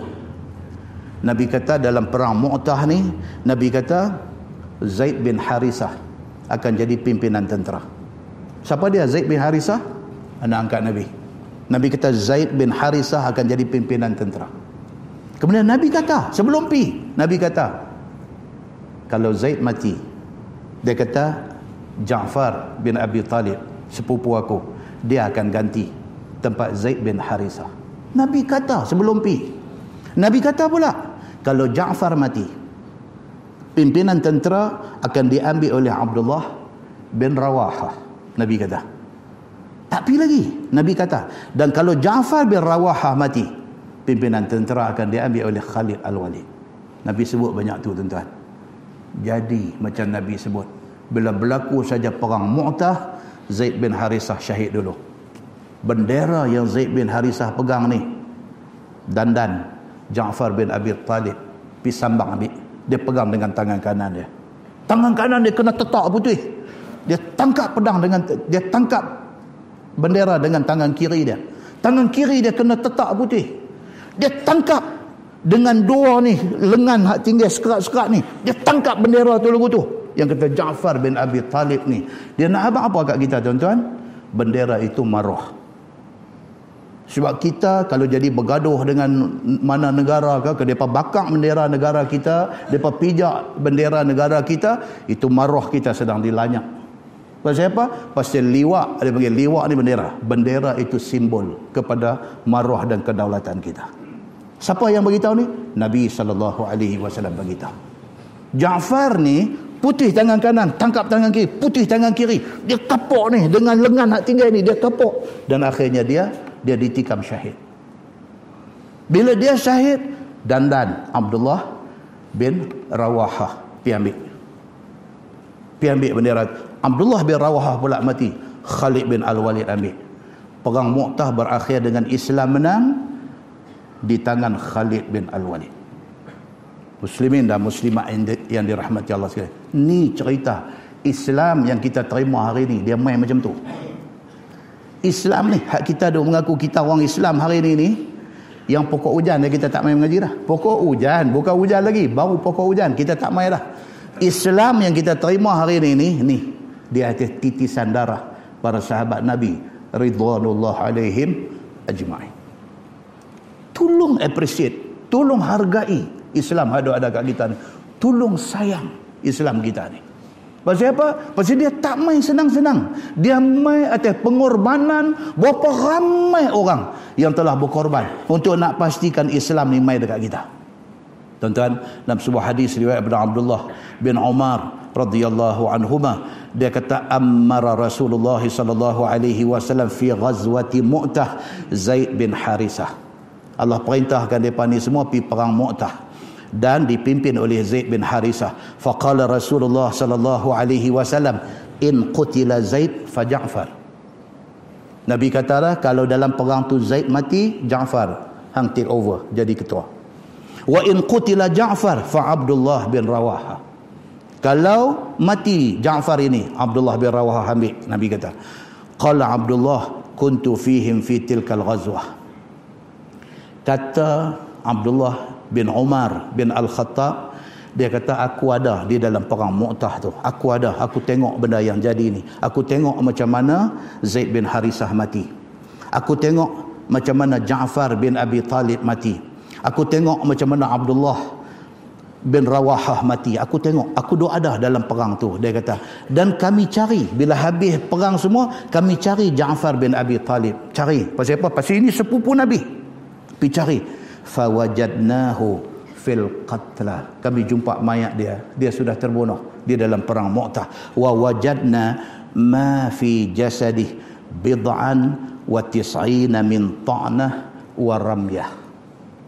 Kata Abdullah bin Umar bin Al-Khattab bila kami temui jasad Ja'far bin Abi Talib ini tangan dah memang tak ada di badan dia ada 90 bekas daripada tombak dan juga panah. 90 bekas kena tetak kena tombak kena apa? 90 bekas hadis itu hadis sahih riwayat al-Bukhari dia mai pula dalam sebuah hadis lain riwayat al-Bukhari juga. Dia kata laisa minha syai'un fi duburi yakni fi zahri mayat Ja'far bin Abi Talib ni pupu Nabi ni dalam perang Mu'tah ni bila kalih-kalih badan dia belah belakang ni tak ada apa tak ada isi menggerobok nampak tulang saja. Tuan-tuan Islam hak mai kat kita ni ini keadaan yang berlaku kepada para sahabat Nabi ridwanullah alaihim ajma'in. Macam tu punya jadi. Dan lebih menggerunkan apa dia? Hadis riwayat Anas bin Malik. Dia kata anna nabiyya sallallahu alaihi wasallam na'a zaidan wa ja'faran wa ibn rawaha linnas qabla an ya'tiyahum khabaruhum. Hadis ini hadis sahih riwayat Bukhari. Belum sampai berita kata tiga orang sahabat ni syahid di dalam perang Mu'tah. Belum sampai lagi. Nabi sudah bagi tahu dekat sahabat ada ada di Madinah. Madinah dengan Mu'tah di Jordan tuan-tuan. Berapa jauh? Allah sudah bagi tahu. Nabi sudah habaq dekat sahabat semua dan Nabi sebut tu ikut sequence. Nabi sebut ikut nama. Siapa hak mati dulu, siapa mati nombor dua, siapa mati nombor tiga. Nabi sebut di depan sahabat semua. Sahabat terkejut. Perang baru jadi di sana. Nabi sudah tahu. Nabi sebut benda ni, dia kata wa'ainahu tazrifan. Bila Nabi sebut tiga orang sahabat ni mati, ayat mata Nabi terah. Nabi cukup sentimental terutamanya dengan Ja'far sepupu dia ni. Nabi cukup sentimental. Bila Nabi sebut keluar ayat mata melihat hatta akhazar rayah saifun min suyufillah. Nabi kata lepas gugur saja Abdullah bin Rawaha dia kata bendera diambil oleh saif min suyufillah oleh pedang Allah. Dia kata siapa dia? Yakni Khalid Al-Walid. Hatta fatahallahu alaihim menang di atas pimpinan Khalid Al-Walid akhirnya. Tuan-tuan baca cerita-cerita hadis macam ni takut Jamai pula satu hadis riwayat daripada Abi Hurairah radhiyallahu anhu. Dia kata apa? Nabi sallallahu alaihi wasallam bersabda, "Ra'aitu Ja'faran yatiru fil jannah ma'al malaikah." Nabi sebut itu. Nabi kata aku dapat melihat Ja'far bin Abi Talib, sepupu aku ni. Dia duk terbang di dalam syurga dengan malaikat Allah. Bila Nabi sebut Ja'far yatiru, terbang, maka dipanggil kepada Ja'far ni Ja'far at-tayyar. Ja'far yang diberi dua sayap. Terbang dia di dalam syurga. Nabi kata macam tu. Maka dengan kerana tu dia dipanggil Ja'far At-Tayyar dia dipanggil itu sempena daripada Nabi sebut benda ni. Dalam hadis lain daripada Amir radhiyallahu anhu dia kata kana bin Umar idza hayya idza hayya bin Ja'far qala assalamu alayka ya ibn dhil janahain dalam hadis ni hadis sahih riwayat al-Bukhari. Kata Amir dia kata Ibnu Umar anak Sidina Umar bin Al-Khattab dia kalau pi rumah Ja'far Ja'far dah mati dah dalam perang Mu'tah bila dia pi ziarah keluarga ni bila anak Ja'far dia mati umur 30 lebih anak kecil-kecil. Bila dia pi di rumah Ja'far ni anak Ja'far lari keluar ni. Dia bagi salam dekat anak-anak Ja'far ni. Assalamualaikum ya ibna Zil Janahain. Assalamualaikum Wahai anak kepada orang yang memiliki dua sayap. Dia kata pasal apa? Pasal Nabi sallallahu alaihi wasallam sebut kata Ja'far At-Tayyar ini adalah diberi Allah Subhanahu wa taala kemuliaan di hari akhirat. Ganti tangan yang putih kena tetap dalam perang sabilillah ini Allah ganti dengan sayap. Dia berterbangan di dalam syurga Allah Subhanahu wa taala. Muslimin dan muslimat yang dirahmati Allah sekalian dia akhirnya dikebumikan di Jordan. Nama tempat tu Al-Mazar. Tempat tu dengan aman dengan apa? Uh, asimah dengan apa ibu kota Jordan lebih kurang 140 km tempat dia hari ni kalau tuan-tuan pi nak pi umrah ambil package ziarah Jordan nak cantik lagi ziarah Jordan dengan Baitul Maqdis kita akan pi salah satu tempat visit ni ialah kawasan ni Ja'far At-Tayyar ni kita pi tu bukan pi nak buat apa pi nak ingat balik ini satu dia ni siapa sepupu Nabi yang kedua apa? Dia ni dengan Nabi ni orang kata apa? Saling tak tumpah. Copy paste. Dia ni dari segi fizikal dia, dari segi akhlak dia. Macam Nabi.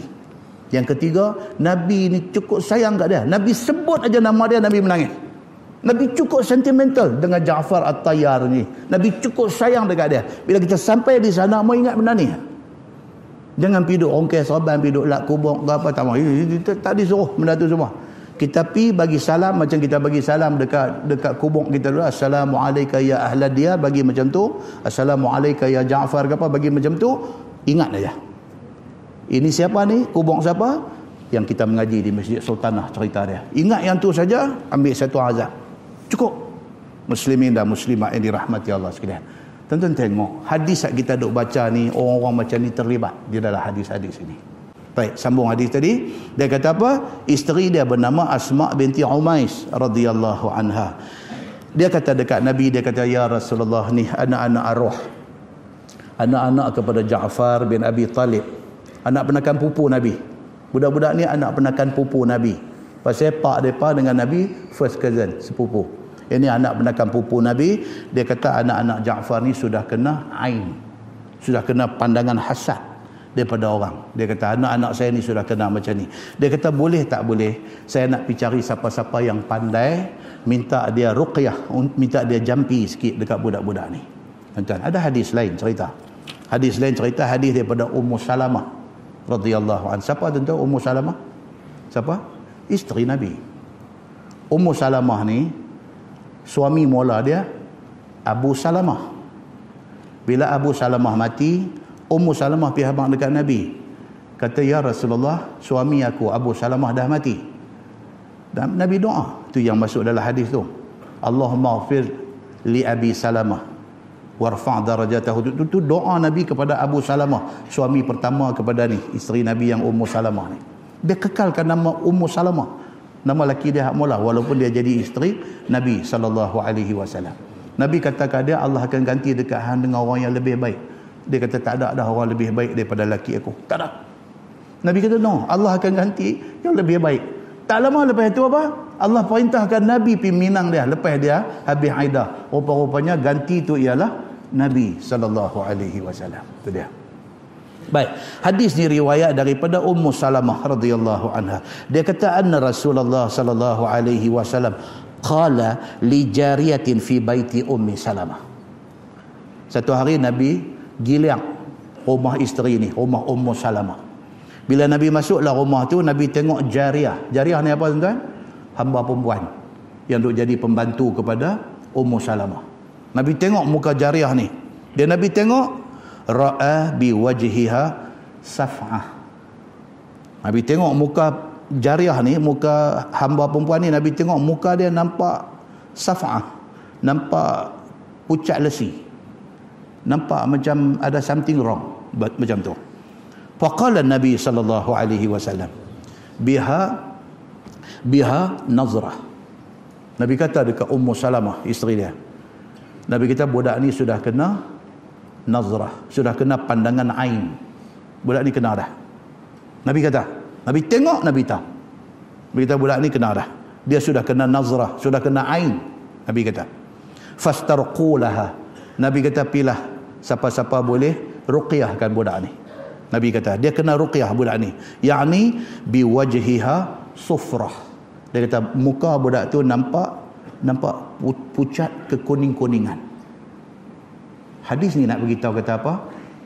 Wujud tak penyakit ain ni? Wujud. Dia nak abang yang tu. Wujud penyakit ni. Dan Nabi tahu benda ni. Nabi tengok Nabi tahu. Dia ni kena dah. Macam tu. Baik. Sambung hadis tu dia kata uh, bahkan mintalah jampi kepada siapa-siapa yang tahu jampi. Ha ni kena tahu juga benda ni. Siapa-siapa yang tahu jampi. Dia sebut dalam hadis macam tu. Maksudnya bukan Ustaz Samsuri. Saya tak tahu jampi. Yang tu abang awal-awal. Ya sebab saya lagi habis kuliah ada main lagu nak macam nak ambush. Macam nak ambush saya takut tu kalau hak lain main salam ustaz apa abang ustaz doa kata tu okey. Ni dia main lagu dia ambil penyuruh balik ni tapi dia tak main sekali dia pergi penyuruh balik tu. Kita duduk salam orang lain pun lagu duduk.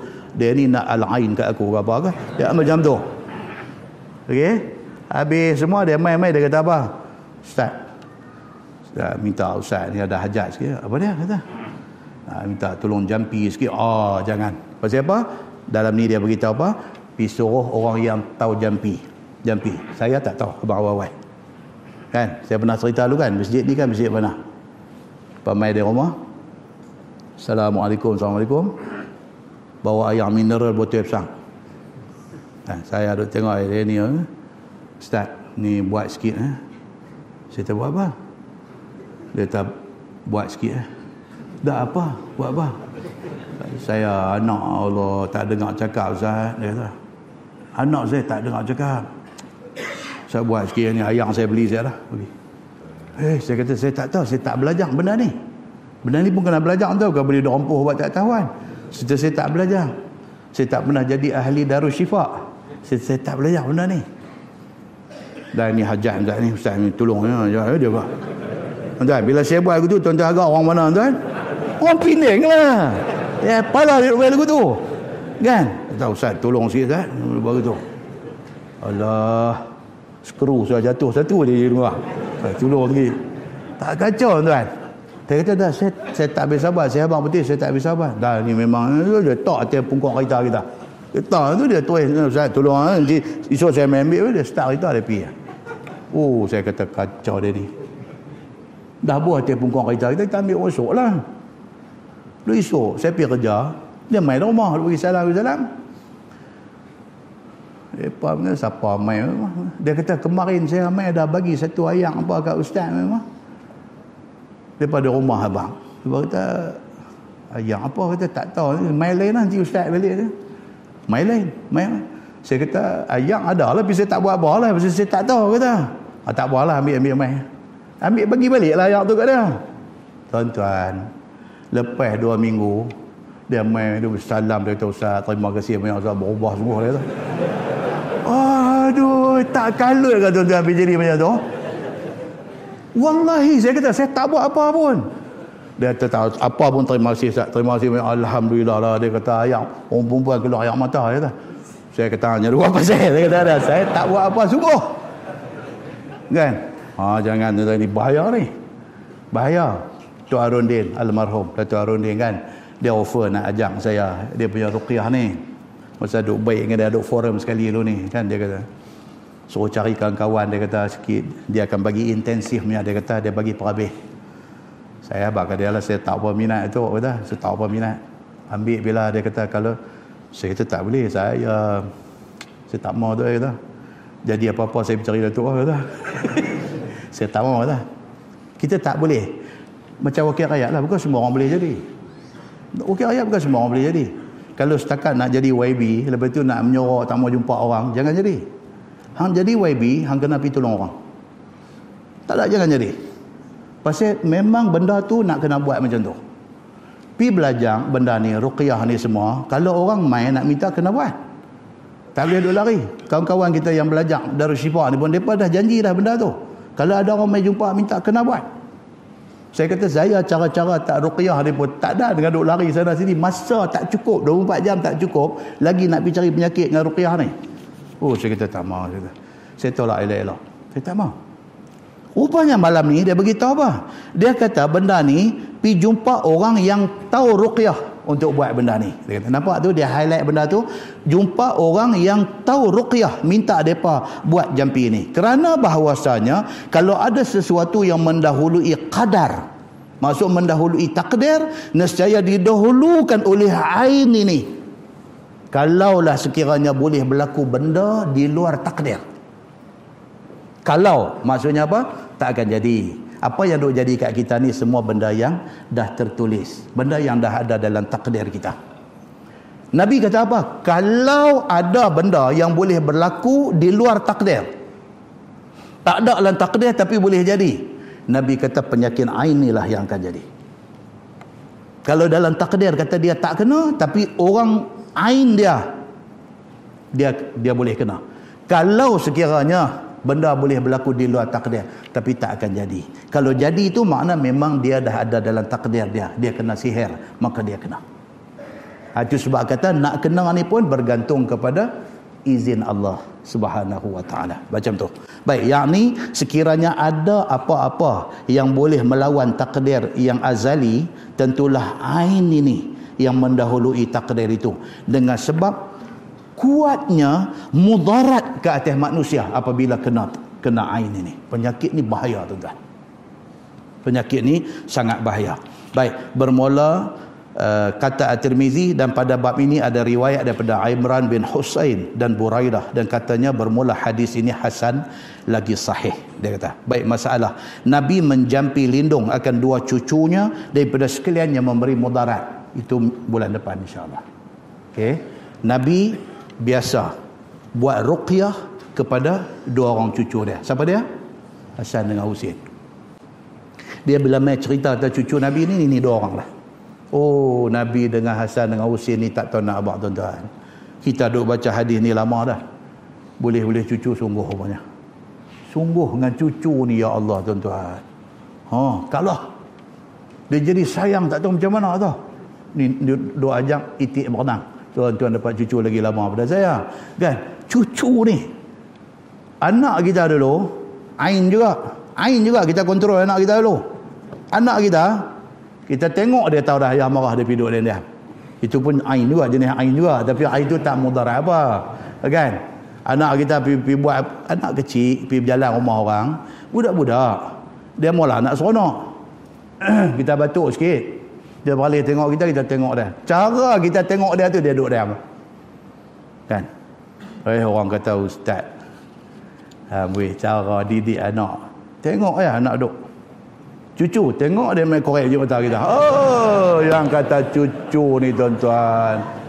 Kita nak pakai tu, kaedah yang kita guna kat pak dia dulu ni. Kita tengok tu pak dia dulu duduk. Cucu, kita tengok dia main, dia nak korek mata tu Wan. Ah, rupa-rupanya bila kita baca hadis, rupanya Nabi sallallahu alaihi wasallam dengan cucu pun macam tu tuan-tuan. Dengan Hasan dengan Husin ini. Ada hadis cerita Nabi ambil Hasan Husin ibu hati reba. Nabi terus kata ini sayyid. Ini sayyid kepada umat ini. Ini tuan. Itu yang main nama Syed Syarifah tu. Dia kata keturunan Nabi Sayyid. Tapi cucu Nabi nama Hasan, nama Husin. Bukan nama Syed Hasan dengan Syed Husin. Nama Hasan, nama Husin. Tapi sebab Nabi sebut. Nabi kata ini, ini cucu ni, ini Sayyid. Nabi sebut. Ini Tuan kepada umat ni. Dan Nabi sayang. Sayang cucu ni Nabi cukup sayang. Tengah khutbah. Bulan lepas saya sebut kan. Tengah khutbah. Cucu duk main di luar. Masjid Nabawi dulu tu. Raudah tu aja, Kecil tu aja. Nampaklah di luar tu. Masa tu pula bukan ada aircon tutup-tutup semua. Batang kurma dengan bumbung bumbung tamar. Nampaklah cucu main rebah. Nabi tengah khutbah. Cucu rebah. Turun orang tua ni. Turun pergi angkat cucu. Buat naik atas membal. Suruh duduk. Nabi sambung khutbah dia. Sayang tak buat lagu tu? Sayang lah tu.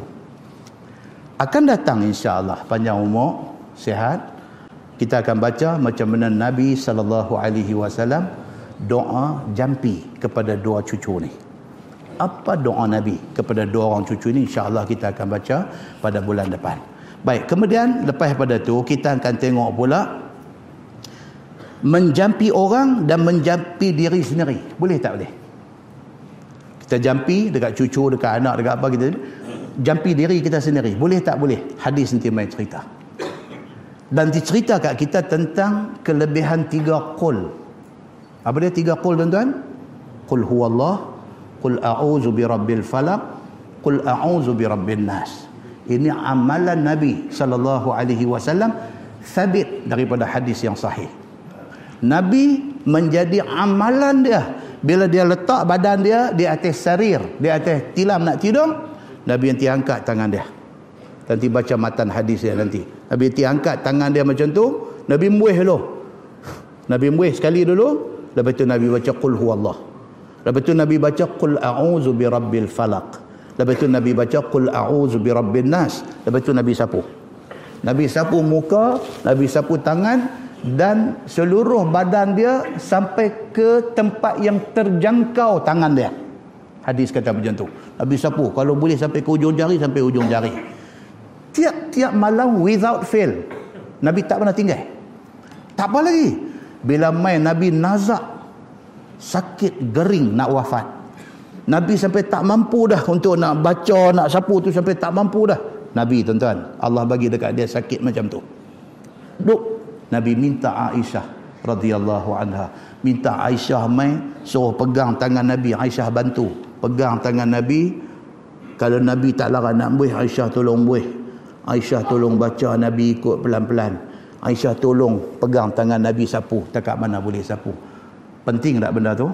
Penting. Kerana tu Nabi sampai akhir hayat. Nabi tidak tinggal amalan itu.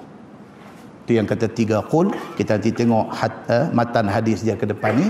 Dan kemudian dia akan main tajuk bab annal ain haq wal ghaslu laha. Penyakit ain ni jangan tak percaya dia kata. Benda ni memang ada. Dan di antara ubat kepada penyakit ain ni apa dia? Mandikan dia. Kalau dia minta supaya dia dimandikan kerana dia rasa apa macam mana, mandikan dia. Lepas tu dia nanti mai cerita, ada satu golongan manusia tak percaya benda ni. Dia panggil ahlut tabi'i. Dia panggil. Ahlut tabi'i ni, mereka ni, apa kalau hari ni, dia kata natural science. Dia panggil. Natural science. Golongan yang sains tabi'i ni, dia kira tak ada bukti, tak ada evidence, dia tak percaya. So bila Hamid Umar cerita kata mata tengok saja boleh jadi macam-macam, dia kata merepek hang simpan gang benda ni. Orang yang tak percaya ni apa hukum dia? Ha, dia nanti mai perbincangan yang akan datang. Kemudian dia akan mai cerita hak saya gazet awal tadi ni apa dia? Cerita santau angin. Santau angin. Yang saya kata kawan sama kerja tu yang singgah makan di kedai apa ke on the way nak balik mai pukul 11 12 di rumah dia main merenyam dalam dada ni. Ini dia panggil apa? Ain. Guna mata juga tengok dia sampai benda tu dekat kawan tu dan mudarat kena dengan izin Allah Subhanahu wa taala. Tajuk-tajuk tu yang akan datang. Dan yang paling menarik ha tu nak abang kata jangan tak mai bulan depan. Yang paling menarik ni dia ada pula cara. Dia kata dia nak test yang kata wujudnya penyakit ain ni tuan-tuan jangan ingat kata saya masa tu nanti mai duduk berdiri tunjuk seorang panggil mai lalu lepas tu lagu duduk tengok ramai dah saya tak akan buat lagu tu cuma nak abang apa yang dia abang Dan cara ni tuan-tuan, bila kita baca esok tengok, kita nanti petik jari. Masya Allah kata, kita pun tak perasan benda yang disebut oleh Nabi sallallahu alaihi wasallam ini. Mudah-mudahan Allah bagi kita umur yang panjang, sehat tubuh badan, kita boleh sambung pengajian kita pada kuliah yang akan datang insya-Allah. Kita tangguh dengan tasbih kafarah dan suratul As. Bismillahirrahmanirrahim. Wal 'asr innal insana illa allazina amanu tawasaw bil haqq. اللهم صل على محمد وعلى ال محمد بسم الله الرحمن الرحيم الحمد لله رب العالمين حمدا يوافي نعمه ويكافئ مزيده. يا ربنا لك الحمد كما ينبغي لجلال وجهك الكريم وعظيم سلطانك.